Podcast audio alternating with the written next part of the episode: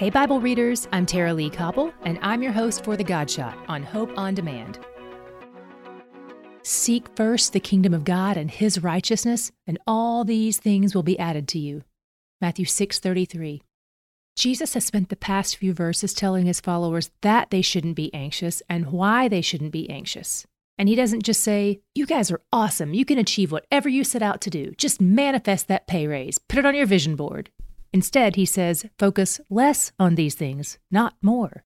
He says to focus on God's kingdom, on the eternal things. If we keep chasing temporary things, we'll always want more.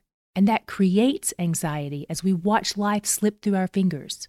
But if you fill your mind and your days with things that have eternal value, your heart will be at peace.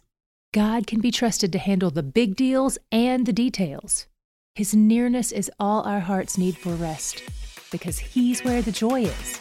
To hear more of The God Shot and other great podcasts, go to hopeondemand.com.